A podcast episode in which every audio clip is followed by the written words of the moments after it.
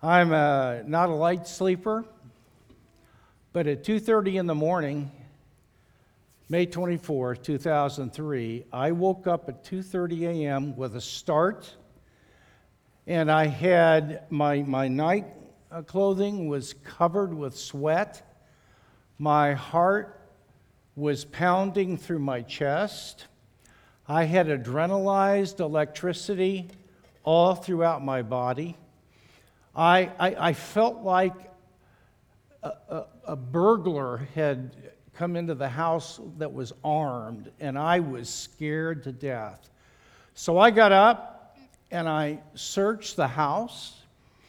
I got around to the living room, and my wife, Hope, who's here with, with me this evening, uh, came and said, Honey, what is wrong? And I said, I really, I really don't know. I just, I just am scared. I, I feel terrorized.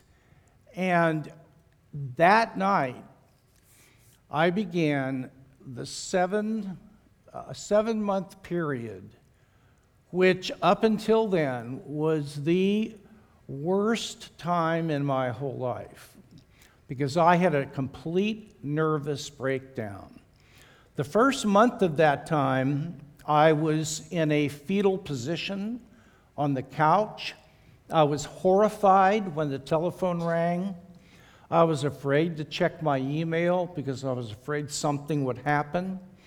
I was not thinking rationally. I could not uh, get out of the house and drive without being afraid. And it was a horrible experience. And little did I know but I was having almost daily severe panic attacks. And this lasted for seven months. And the day after Christmas, it lifted. And uh, let me give you a little bit of background on this, and then I'll go on with my story and share something I think will be of help. Uh, I was born with a genetic predisposition towards a generalized anxiety disorder. Uh, I can trace it through four generations on my mom's side of the family. Uh, my grandfather was a nervous wreck. My mother and her siblings uh, were highly, highly nervous and were on Valium uh, back in those days. And I can trace it through, through me uh, and on down. And uh, I also was raised in a home where I watched my mother um, be anxious and fearful. Uh, and, uh, and, up until I left home uh, my, after I graduated from high school to go to college, uh, I lived in a home environment uh, that was depressive and highly, highly anxious.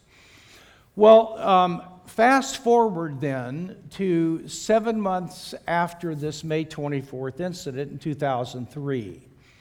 Um, I got on medications, and, and uh, I, will uh, tell you something about that, about medications, a little bit later.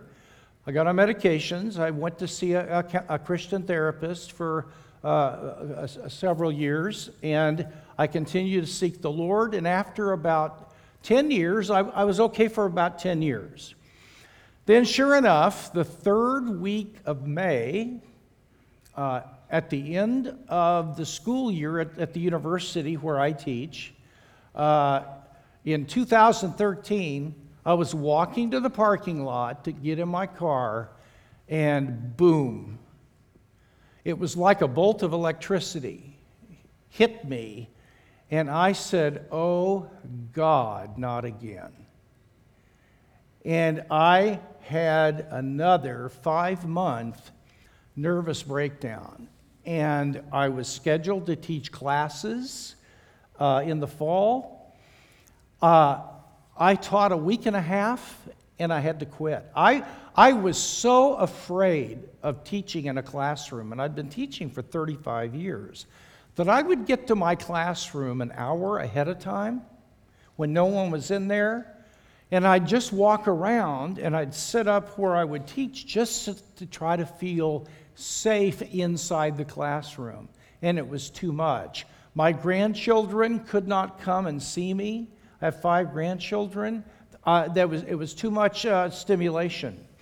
And so this lasted for about a five month period of time. But in the, after about two months of that, I believe the Lord spoke to me. And He said, I want you, I will help you, but I want you to take the research skills that I've given you. And I want you to read everything you can on anxiety and depression. I want you to boil it, what you learn down, and I'll, I will guide you into a small handful of things that you will start practicing with my Spirit's help. And when you have been, become healed, I want you to share what you've learned with my people. And that was what gave rise to the book Finding Quiet, which came out in May. And the response has been literally overwhelming uh, because I, I discovered, uh, there, uh, uh among other things in the book, there are four fundamental practices that, I'll, uh, that I mention. I'm going to mention one uh, this evening that I think will help you. I don't have time for all four. But what I learned transformed me as a human being. How do I know? Well, just after, uh, after I had been doing this for just about a year or so, uh, the practices I learned, in August of 2015, for the next two and a quarter years, I had eight surgeries. I had three life threatening cancers. I almost died during one of the surgeries. I had chemo. Uh, that's why I have neuropathy in my feet. Uh, I had radiation. I had a pacemaker put in. I don't know which parts are mine and which aren't anymore, you know. But uh, and, and um, I will tell you that I was utterly full of peace and happy through the whole time.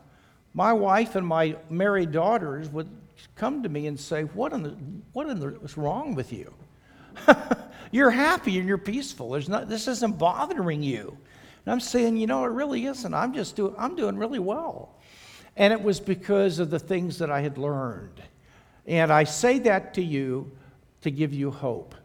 Uh, and and um, I, I, want now to get into some of the details of what I b- believe will be of help to you uh, if you struggle with anxiety or depression. Now, uh, before I get into the details, I want to say uh, two more big picture things. And the first one is this anxiety has now passed depression as the single most uh, widespread mental disorder in the United States. This last year, this last 12 months, 20% of the American population from 18 older had a severe mental uh, anxiety disorder episode. I'm not talking about people who get worried or nervous or just anxious about life. I'm talking about people who had a severe uh, episode. That's, that's one in five Americans. And from the ages of 18 on down, it's overwhelming what's happening uh, to our children up through high school. So, um, if you experience anxiety or depression, you're not alone. And if you don't, you know someone who does. And they need to be told they're not alone, and there needs to be an atmosphere created in our churches, and I know there is here, where we can open up and talk about this, and you can say, I am falling apart. I think I'm losing my mind. I'm filled with anxiety. Help me. You need to be able to say that to people without shame or guilt because you're in a room here where there are at least 20% of you that are in trouble. and the other 80% of you think you're not in trouble and you're in trouble. So, so and here's the second thing uh, that, that I want to share before I get into details. And this is probably the main thing I learned of all the research that I did. And, and, and here it is anxiety is largely, not entirely, but largely a learned habit that can be unlearned with the right practices. Anxiety is largely, not entirely, but largely a learned habit. And the good news is you can unlearn it if you engage in the right practices. So, f- for the rest of our time here, I'm going to give you some biblical context uh, before I get into a specific one of the four practices that I discovered eh, that are in Finding Quiet, and I want to just concentrate on one of them. And then, if we have time, I don't know if we will, uh, but we'll do some Q and A. I want to read. Uh, I want to begin by giving you some background understanding of something, and I'm going to read Romans six, uh, verses thirteen, uh, verses eleven through thirteen, and verse nineteen. Romans 6, 11 to 13 and 19. Now, these are, these are absolutely bizarre verses. In fact, they don't seem to make any sense at all. And um, they, are the kind of things you put to song because nobody knows what they're saying. And uh, you, feel, you feel better about yourself because you at least sang them, even if it didn't make any sense to you. Okay, so, so here's what Paul says Therefore, don't let sin reign in your mortal bodies, that you should obey its lusts. Where does sin reside? Does sin reside in your thought life? No. Does it reside in your emotions? No. Does it reside in your will? No, not fundamentally. Where does sin fundamentally reside according to this text? In your in your body. That's huge. And it says, and don't go on presenting the members of your body to sin as instruments of unrighteousness, but present your members to God as instruments of shalom. Now, the term is righteousness, but it means well being, it means a sense of peace, it means not to have anxiety and fear and anger and depression any longer. So don't keep presenting the members of your body to, to all manner of things, including fostering anxiety and depression, which I'm not saying are sinful. They may be, maybe they're not. Usually they're not. But I am saying they're not the way God wants us to flourish. Instead, present the members of your body to God as instruments of shalom, which is a deep sense of peace and well being. It's what I had when I was facing death with three life threatening cancers and all kinds of surgeries, and, and I had shalom. Uh, and I, I knew what it was like to be at peace and to have joy in the midst of that. Now, let me go on, and he says, just as you presented your members as slaves to impurity and lawlessness, now present your members as slaves to righteousness, resulting in sanctification. That, that's the, where I tie the idea of presenting your members as, as, instruments uh, of shalom that will result in you maturing and having the fruit of the Spirit without trying to have them. Now, what does it mean to present your members to God as an instrument of shalom and well being? Instead of continuing to present your members to God as an instrument of being depressed and anxious all the time. What does that mean? Well, this is, cr- this is crazy if you don't understand what it means. And so, what I'm going to do is I'm going to share with you four concepts. They'll, they'll be brief. And then I'm going to illustrate these concepts, and that this text will come off the page to you, and we'll get a key for getting rid of anxiety and depression from this text. Here are the four concepts that you need to know. The first one is the notion of a habit. What is a habit? It is a tendency to act, feel, or think a certain way without choosing to do so. It's a tendency to act, feel, or think a certain way without choosing it.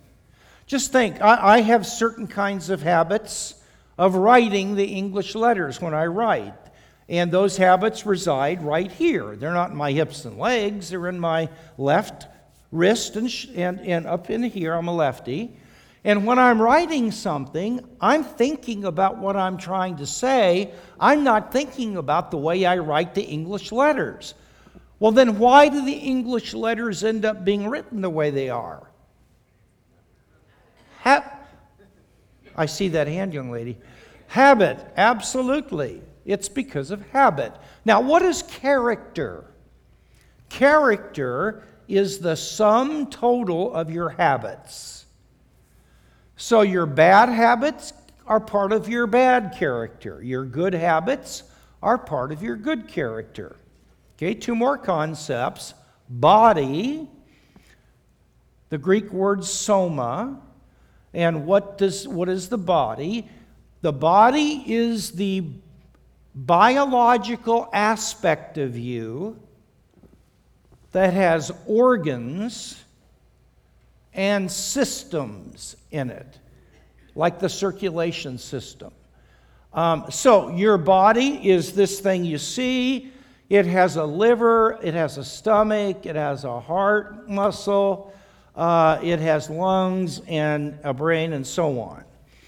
Now, what is flesh? This is, the, this is big, called sarx. Flesh is the habits that reside in your body that are contrary to flourishing in the kingdom of God. Your, ha- your flesh consists in the habits that reside in your body, especially the members of your body, that are contrary to being happy and flourishing and being living a life of, of well-being in the kingdom. Okay. Now, um, what does this have to do with anything? Well, let me illustrate it. Now, what I'm about to say is not a joke. It's going to sound like it maybe, but I, mean it literally. And so I hope you'll take me literally. Suppose that, that, I, I, that we have a person who plays golf and their, their, their hips and down to, their, to the way they position their feet are excellent. They're, they're, they're really good there. But their, their wrists and the way they swing their shoulders causes them to be lousy at golf. And they slice the ball and, and, and so on. So, I what I would do would be to say to that person, I want you to present your wrists and your shoulders to a golf instructor as instruments of golf righteousness in order to get rid of your golf flesh. Now, what am I saying? I'm saying that you have golf flesh. What would golf flesh be? It would be habits that reside in specific members of your body that are hurting you at getting good at golf. Does that make sense?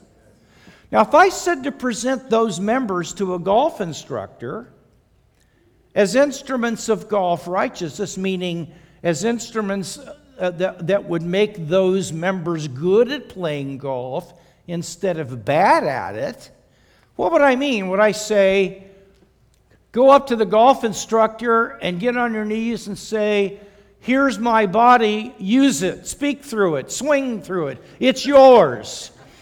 Um, or, or, or what I, um, here's some teaching about golf, and then get a CD about playing golf that gets me pumped up as I drive in my car, and I get, get real psyched about golf, and I read about it. Well, that'd be all right. But, but to present my members to a golf instructor, here's what I would do. I would go to him and let him watch my swing, and he'd say, you, Your bad habits reside here and here. And so, what I want you to do is, I want you to go to a driving range and 200 times a day for the next three months, I want you to swing a golf club like this instead of the way you're swinging it, and I will check in with you to make sure you're doing it right. Now, why would you do that? Answer You are trying to disengroove the bad muscle memory or the bad habits that reside in those parts of your body and replace them with new grooves, new habits, new tendencies to swing in a way that will make you good at golf without you having to think about it. Now, why would you present these members instead of your hips and legs and so on? Because this is where the golf flesh resides. Now, that is exactly what Paul is saying uh, in this text.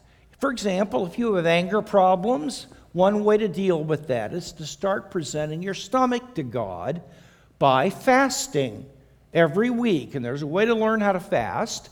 And the reason you do that is because if you can teach yourself to be deprived right here of something that you want, then that will get a beach hold in you and you will learn to be deprived of recognition. You'll learn to be deprived and not getting your way without getting angry because you established a beachhead by presenting your stomach to God as an instrument of righteousness by retraining it through fasting because so you won't you don't live by it. Now when it comes to anxiety there are two organs that you two members of your body that you have to learn to present to god as instruments of well-being and they're your brain and your heart muscle your heart muscle. I can't talk about the heart muscle. We don't have time for that I'm going to zero in on one of three exercises for your brain. And these are training exercises. Now, you know what's interesting about what the, what the Bible says here about presenting your brain to God as an instrument of righteousness? What we have learned in neuroscience is that your brain grooves can actually be changed by thinking differently. So, if you have a brain that's trained to get up in the morning and be anxious and worry and to be afraid, or to be blue and to say, not another day, or to see the glass half empty instead of half full, that is because there are habits of that kind of triggering that reside in your brain and heart muscle. And there are ways that you can present your brain and your heart muscle to God as an instrument of shalom to get rid of the anxiety producing triggers and replace them uh, with healthy um, triggers where your brain automatically triggers peaceful and joyful and safe thoughts and feelings. Now, I'm going to give you one, one practice here uh, that I, I want to make sure I give you at least something here that you can take away. The main thing I've tried to say so far is that anxiety is not entirely. Sometimes we're born with a predisposition, and I think medications and therapy are very important. What I'm telling you is not a substitute for those, but supplement. If you don't think that medication is for Christians, I, would like to ask you if you do get finding quiet, to just give me a hearing. That's all I can ask. Just give me a chance to persuade you otherwise. And if you don't agree with me, well, I don't agree with myself half the time, so that's okay. Well, we're on the same page at least part of the time there. So, all right. Now, I want I want to give you a a, a training exercise called the four step solution. And this was discovered by a Christian um, psychiatrist who teaches at UCLA. And it's very, very biblically based, though you're not going to find this in Scripture. Now, what this is designed to do is to retrain your brain in the way that you engage in self talk. Self talk. A lot of anxiety and depression, believe it or not, is due to the way we engage in self talk. And, and we talk to ourselves all day long, but it becomes so habitual we're not aware of doing it. And then it's 1.30 in the afternoon and we're feeling horrible. I'm thinking, where did that come from? Well, you've been beating up on yourself all day and um, engaging in what I'll thought distortions, uh, which we all do. And so there's a way to, to change that because those ways of self talk, which produce anxiety and depression, are habits that are ingrained in your brain grooves and they have formed ruts and they automatically trigger without you choosing to trigger them. And you need to re- re- disengroove those ruts and replace them with healthy grooves. That is, get rid of a bad habit of getting up in the morning, and the first thing you do is tell yourself what a horrible day it's going to be and how scared you are, and start having a different way of automatically, without trying, have a different trigger that's peaceful and joyful. Here, this is there are four steps to this. Step one is called relabel. Now, here is where um, you get up in the morning and you pray.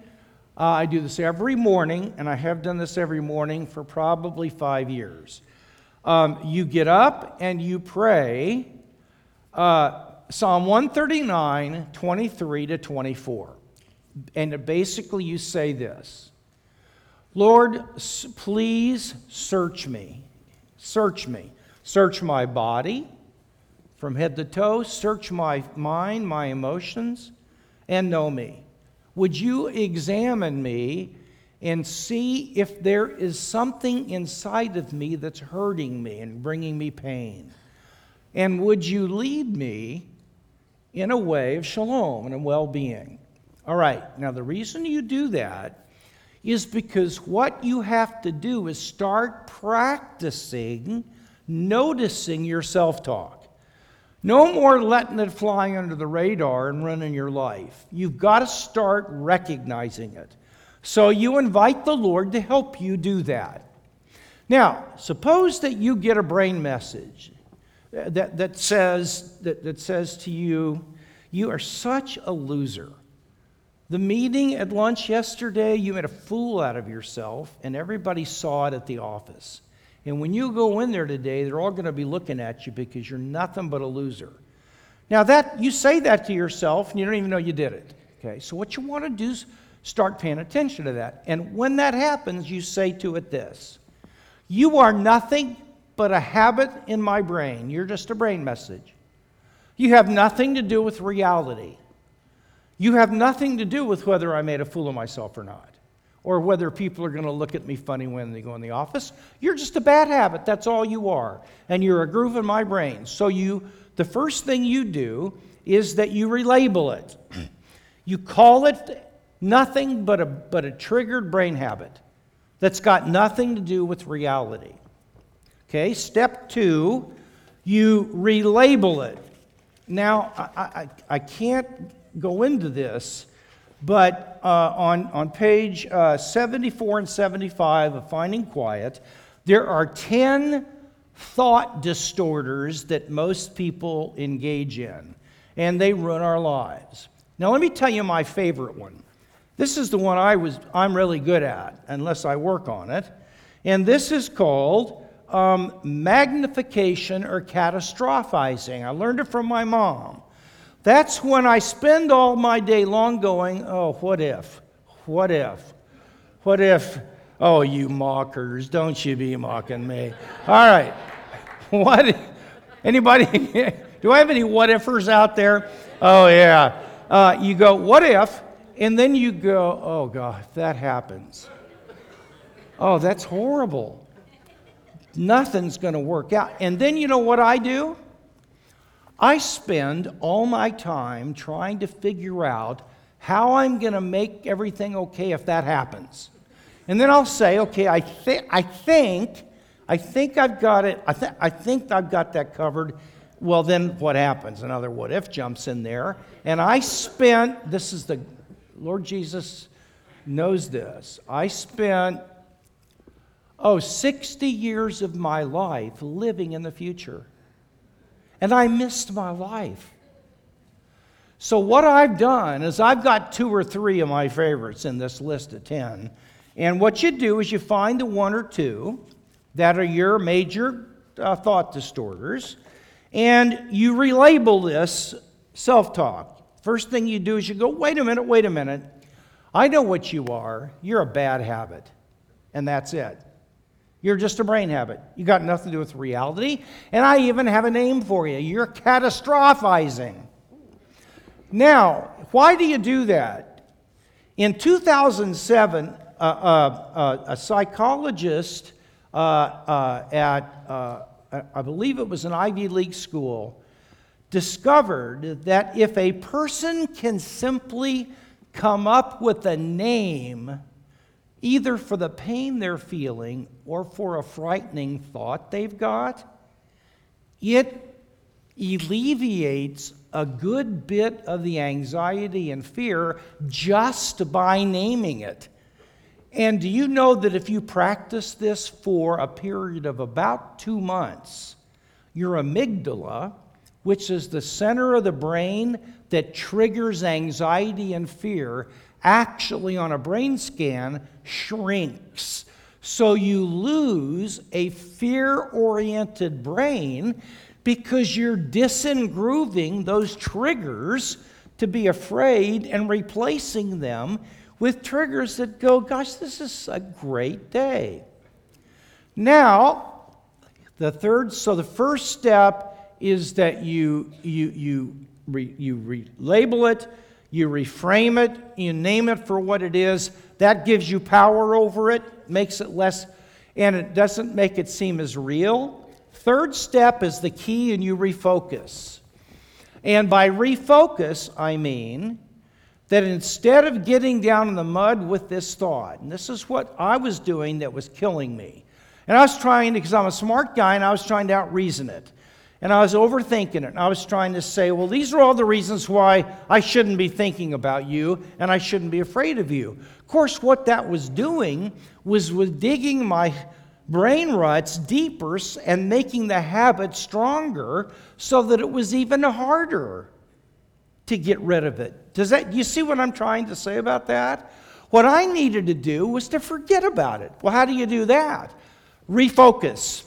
You move to something that will get you into what is called flow. And flow is when you are caught up into something such that you lose track of time. You just get lost in it.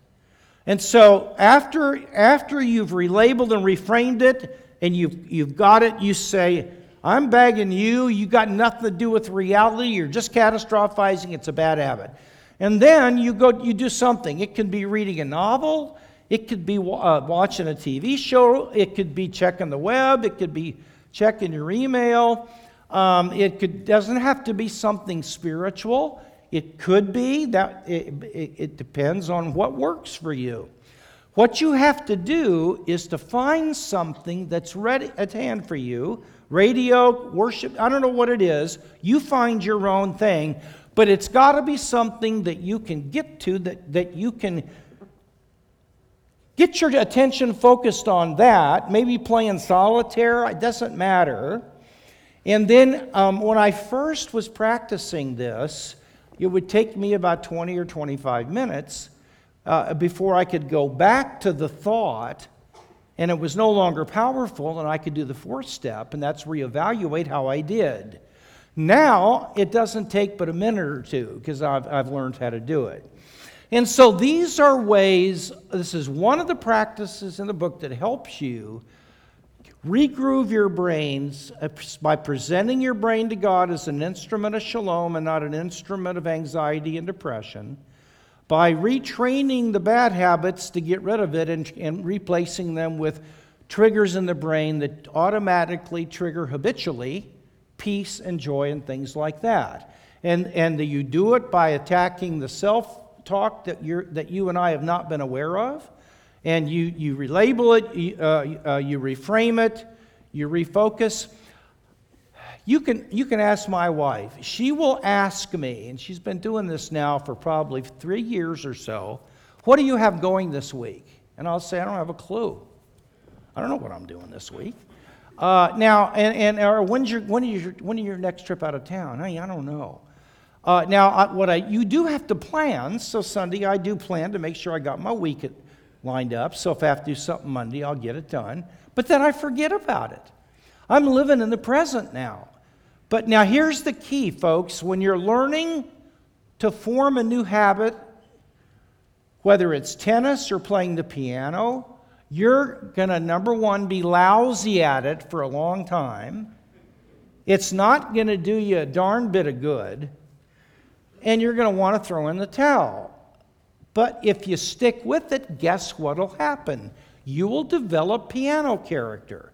That's the ability to play the piano without thinking about it, and so on. So, what I want to say to you is that the single most important message for this evening is that anxiety is largely a learned habit, not entirely, but that can be unlearned by engaging in the right practices. And one of them is dealing with negative self talk that takes us under.